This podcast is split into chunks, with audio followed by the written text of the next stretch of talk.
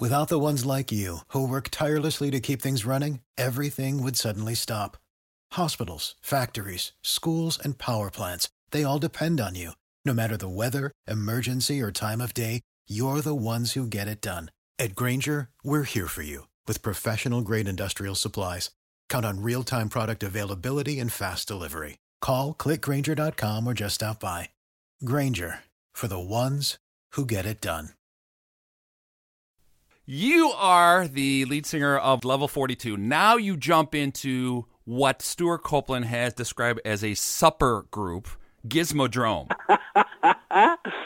yeah, that's it. I think there's one. Yeah, that's it. That's it, is a supper group because we like to hang out and eat, and uh, uh, great fun to hang with these guys, all of them. You know, I've known Stewart for many years now, um, going back to early '80s. In fact our very first time as Level 42 into Europe was um, on the back of the police. We we opened for them on five or six shows in uh, in Germany back in 1981. So we became friends then, and then we did a little something for uh, a charity TV thing in '85.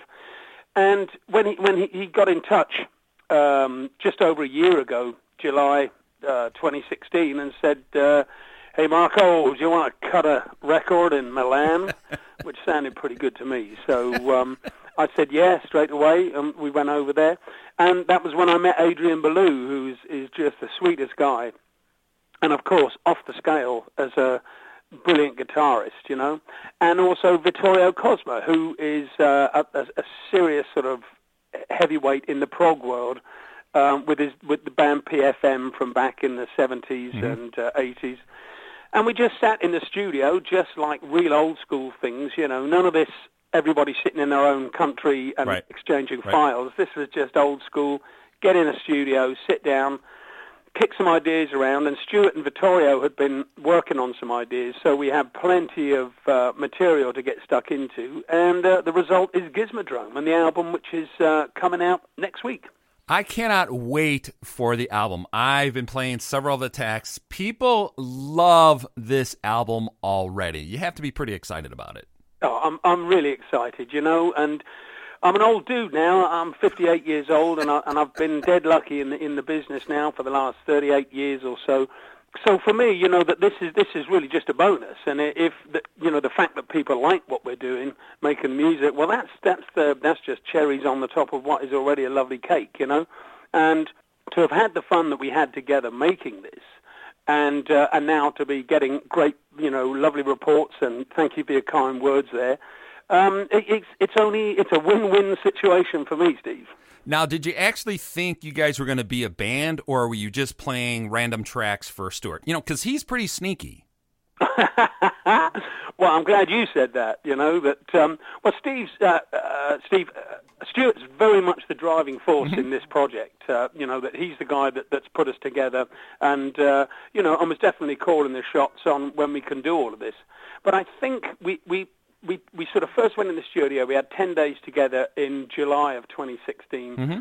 Then we all went away and sort of thought about the tracks and what have you, and, and we came to the conclusion that we really needed, you know, two or three more songs just to make, uh, you know, just to, to make the give the album some strength and some legs and stuff. And that and when we got back in the studio about April of this year, I think that that's when it went from being just a, a like a Stewart Copeland project to, to becoming a band because everyone was having equal input. And, you know, Adrian had come up with an idea that would kick off an idea that Vittorio would have and, and so on and so forth. And that's, that's when a band is working at its best. Now, with that, each coming from a, a, different bands and different background, how hard or easy was it for the four of you to sit down and say, I like it this way, we should try it that way? It, it was unbelievably easy. You know that um, you're talking about a lot of egos here, but I think that the egos have all been tempered by the respect that we have for each other as um, you know as musicians and what we've done in the past. So that, you know when you respect somebody, you it, it's much easier to sort of to bite your tongue for a second and have a listen because you know that what they're saying isn't they're not just saying something they're, they're, they're actually there's a reason why they're saying it and it's very probably going to be a great idea. So you know that you uh, yeah, that's it. You you sort of you, you put your ego away for a bit there, and uh, uh, you know, and just jump on the horse with everyone else. Now, are you sure it wasn't wine and pasta that got the CD done? well, I'm certainly I'm certainly a bigger man than I was before I started this album. Um, you know that it has to be said that Italian food takes some beating, and if you're sitting in the heart of Milan, um, you know each day would start beautifully with us breakfasting together in a piazza just outside the hotel. And um, then we go into the studio. We'd sort of mooch across town, go into the studio, lay, the, lay down some tracks, and then uh, then hit the town for for another amazing dinner and stuff. So yeah, it's it's gentlemanly prog punk is probably how I put down this whole project. Now, have you seen any of uh, Stewart some of his promotional Facebook live performances? Have you had the chance? No, I haven't done that actually. Is this um, what what what what am I looking for here? Uh, so with that, so he went on Facebook Live. So he's doing some live videos, and I was trying to do that with him as well. And I was watching him play. He is having the time of his life. So I thought perhaps when the four of you got together, it was literally the same thing. It, it was. Um, you know that it, it's it's just been a you know it has been an awful lot of fun and I think the the very fact that the music that we're making together is also floating our boat big time. Mm-hmm. Um, you know that just makes it uh, makes it an absolute joy. So, you know, Stewart's a very gregarious guy. Um, you know, and I, I don't know any drummer uh, who doesn't really rate Stewart Copeland as you know as one of the great drummers because he certainly is. He's very unique. He's original. When he plays, you know, it's him playing. Um, you know, and that's such a gift. Uh, you know, after all these years, you still know it's Stu on the drums there. So, uh, you know, I started out as a drummer. Drums yeah. mean a lot to me. Adrian Belew started out as a drummer. Right. Toro Cosma's a, a cracking drummer himself, you know. So there's a, a good uh, a, a, a, good sort of history of rhythm in this band, and that, uh, that that pumps through. I think you know you can hear this. Now, knowing that all four of you are drummers, maybe you guys should have a single with just four drummers. That's it. Well, that's uh, that's getting very Spinal Tap. I think. hey, at least you understood the joke. That's great. Yeah, yeah, yeah, for sure. No, that's that's wonderful. I mean, could you imagine the the audience's face if you say, "Right, we're going to do a 15-minute drum experiment now," you know, a jazz odyssey or something, and it's all drums involved. Oh my God, that is too funny. Now, with you being a traditionally a vocalist and lead singer, so now you got Stewart stepping up in front. What were your thoughts on that? Well, I tell you, I, the, the way that Stu delivers the, the lines and uh, you know the lyrics, uh, I could never do that the way he does it. He has this this strange Bill Callahan, come right. Tom Waits, come Frank Zappa way of delivering of delivering his lines. And it, you know, I'll tell you how it works. Is that there, there's one there's one track. Uh, what the hell was it called here? I'm just uh, seeing if I can look down this list here of. Uh, can't see it, but anyway, there's one thing, and I, I which I, an idea I bought in, and once I laid, uh, I sort of played it to the guys. Stu started rummaging through his briefcase and pulled out this big wad of lyrics, and he said, "Get me in there, get the mic open," and he just started sort of reeling out this stuff, and it's it's great because it only sounds like him, you know, and it's uh, the, the the sort of the guys that I mentioned earlier on that that seems to be the influence. So if you want to try and get a mental picture of how he sounds. That's it. And there's no way I could do that. And uh, Adrian says exactly the same. You know, we can sing conventional stuff, right? But the way that Stu delivers it is very, very different. And now, the, the one that I think you're talking about is "Summer's Coming." That one? Yeah, that's it. Yeah.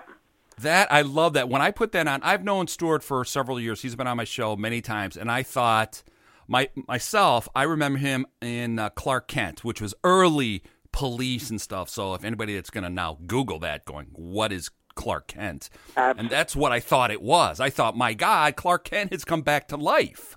Well, there is there's there's certainly Clark Kent in there too, and I know that um, uh, I know that the Foo Fighters were, were also fans of Clark Kent yep. and drag Stewart up on stage when they're sort of in town to come up and do his Clark Kent persona. And uh, yeah, it, um, that's what we did back in 1985 is that, that we played this song on this children's ch- uh, charity TV show, uh, Children in Need, for, for uh, a very famous guy over here called Terry Wogan, mm-hmm. and uh, and that was that was also an incarnation of Clark Kent, which which very often sees Stewart right down the front on a microphone with a guitar around his neck. So we, when we when we're going to be playing this stuff live and taking out live, which I'm very very excited about doing, uh, you know, uh, towards the end of this year into the next year. Uh, we, we're going to take out Level 42's drummer, a guy called Pete Ray Biggin, right. who's an amazing kid. Uh-huh. And, uh, if, if you want to see some guy with some great chops on drums, uh, go and check him out on YouTube on as Level 42 stuff because he's a, a force of nature. Stewart absolutely adores his playing, so we're going to have a combination of two drummers for sure, so that when Stu fancies getting on the kit, he's going to get there um, and beat the living daylights out of it, as you would expect. And when he's up front with the guitar around his neck, a la Clark Kent, right? Um, only now in Gizmodrome, you're going to be uh, seeing Pete banging the drums. Now, we have seen through history, musical history, drummers want to be lead singers, lead singers want to be drummers. Do you want to go behind the kit one more time? I can play. Uh, it's all right. No, I, I, I, I don't want to show Stewart up. You know, that it would be terrible to have to step back when he got behind. I know Stewart will take that in the spirit was intended. that is so fun because I asked him about sitting next to you in the studio, you being having one of those those vocals from the 80s and 90s. I mean, you're one of the great vocalists of all time. And here in America, I can't believe you don't have 20 top 10 hits here. Well, that's very kind of you. I, I wish I could. Um, I'm just going to just enjoy what you said then and say for the moment, thank you. It's uh, you know I'm 58 years old now. and it's the first time anybody's ever said that. So thank you. No, it's whenever your level 42 is requested, you would not believe how much it is requested on uh, some of my other shows. Every week it's nonstop. Plus, I've got a Sunday show that I have over in UK, and right there we talk about you and your voice.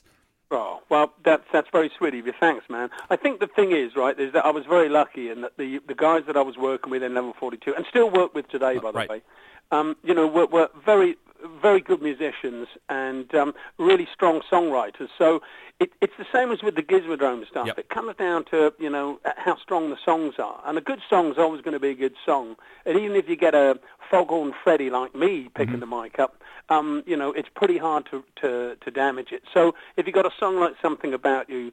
Um, you know, or lessons in love, or right. you know, any of the, the. It's over is the one that gets requested. Those are the those are the two songs right there.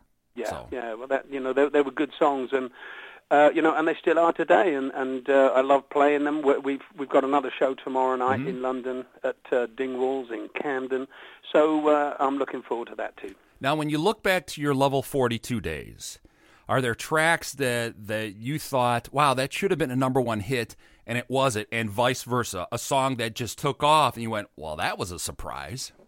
Yeah, it, it, it sort of goes like that, Steve. You know, it seems to me that you know sometimes when, when you're when you're in the studio putting an album together, you, you, the zeitgeist is there, and you mm-hmm. sort of hit the moment and the mood. You're not you're not aware of it yourself until the record comes out, and you start getting feedback, and as things start going up the charts, and you realise that you know in hindsight when you look back, you think, yeah, we sort of really hit a rich scene then um, that we somehow had our finger on the pulse of what was happening, or or if we didn't have our finger on the pulse, certainly everybody else was checking our pulse right.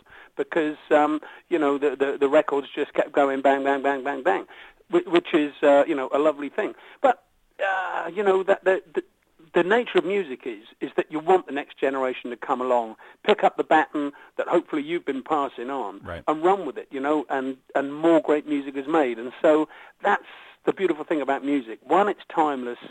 Two, it needs development all the time. Mm-hmm. And three, I can't wait to hear what the next generation are going to be doing, you know, because I think music's in good hands these days. With that in mind, who did you listen to? Who was your influence? Well, you know, I started as an eight-year-old, um, back to the drums again, and, and I, so I love Cream because I love Ginger uh, Baker and Jack Bruce, the way they played together. And then you know, I discovered Jimi Hendrix, and then from Jimi Hendrix, I, an epiphany when I was 14 years old was seeing the Mahavishnu Orchestra play, mm. and that suddenly turned me into this whole new field of fusion. Uh, so with the Mahavishnu Orchestra and Return to Forever and Miles Davis's, all the the guys that came out of his college, um, you, know, and yet at the same time, trying to make a living as a musician in the UK, you, you know, you couldn't go out and play Bitches Brew right. in the holiday camps. You'd be playing Tie Yellow Ribbon and Beatles songs and things like that. So you, as a musician, you get a great grounding. All these influences coming in from your side of the pond, the stuff that we've grown up with here is sort of classic British pop. And somewhere along the line, you, you, you hopefully develop your own style out of this. Now, your band, Level 42, has been described here in the States as British funk, which I'm not sure how that works, but you've almost been around. Level 42 was what, late 70s? Are you coming up on 40 years with that band? Uh, yeah, yeah, yeah, yeah, for sure. Yeah, this is this is actually my 37th year in Level 42. We we we began really in 1980. Uh, okay. That was when we had our first record released, and, and we got together sort of just the Christmas at the end of 79. And we were very lucky because two of the guys in the band, Boon Gould and his brother Phil Gould, that was the guitarist and mm-hmm. drummer mm-hmm. respectively, mm-hmm. their elder brother John um, worked in MCA Records, and he had access to this guy called Andy Sojka, who had his own label. Um, this was back sort of just post-punk. The whole punk thing from '76 till '80 was mm-hmm. was kind of had kind of run its course. And but what, what it had given us were all these wonderful indie labels, these independent labels, and they were the guys that were giving bands like us a chance because they, you know, you could go in with them and they'd cut a record and you'd get it out, and if it went, it went. If it didn't, it didn't. And we were lucky because our stuff started going. Now, with the explosion of the British invasion, we call it the second British invasion from MTV. Was there a lot of pressure to put out singles in the 80s? Well, there there was because you know what happens is, for example, us here in the UK, the the album that we had out that year, "Running in the Family," mm-hmm. um, did very well for Polydor Records, and you know that the, these big companies are not there just to uh, you know to take punts on things. They actually need to be making money and stuff. So I think that we were, uh, you know, we we were very useful to the record company at that time, and that, uh, you know, so yeah.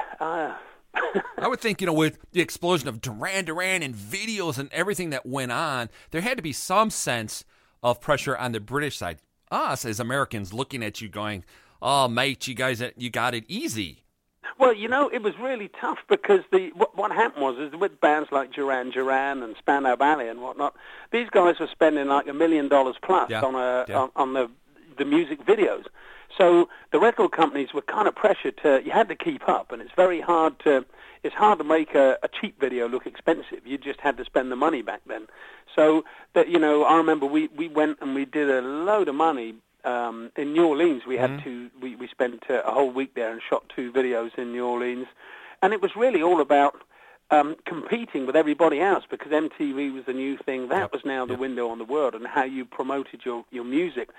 And the great thing about a promotional video was is that you could release it. We could be in the States touring with Madonna or uh, Steve Winwood or, or yeah. Uh, yeah. Tina Turner, but we could still be having um, singles out in Germany and France and Japan because you'd have a promotional video out there. So the single you could still get on the music shows, and it was an important tool, Steve.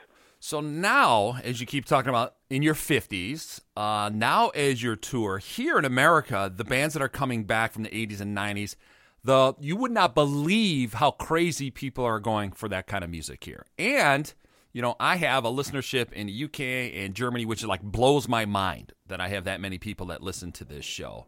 So when you hit the stage, are you gonna are you planning on coming back to the states as Level Forty Two?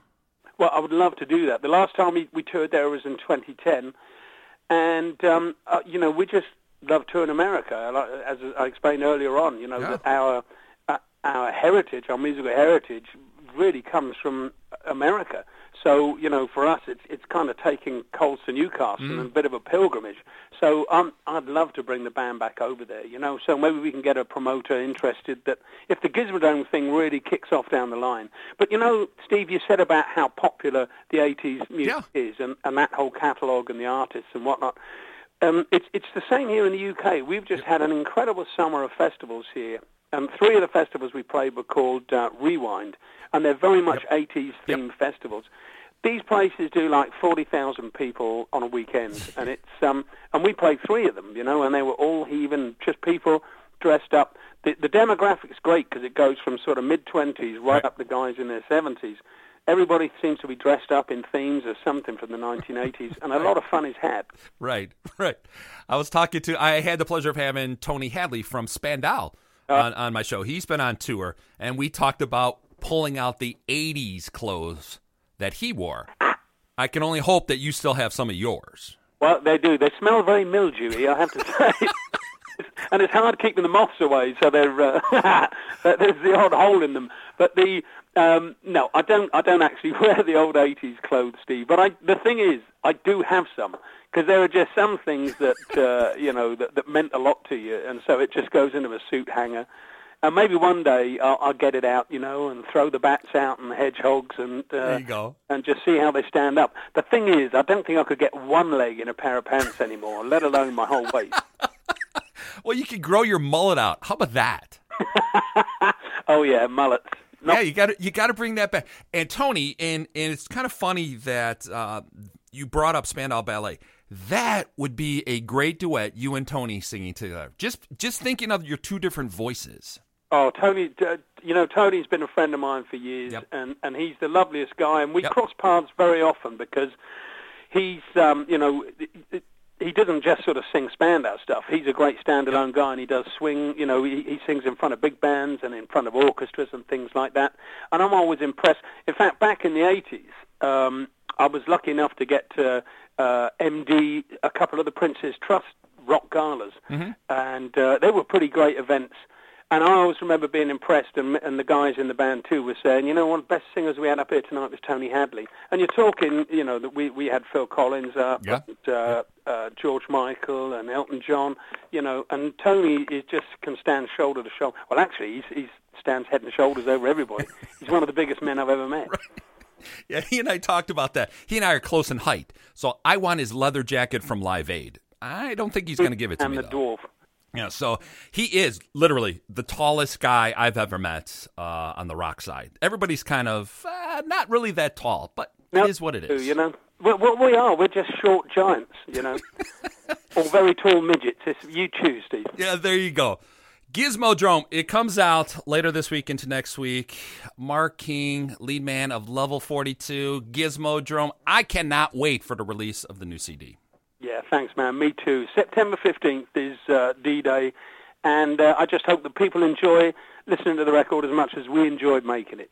You've got support from us. You are welcome on this show anytime you like, Mark. That's very kind of you, Steve. Thank you very much, man. Love to you and all your listeners. Uh, thank you so much.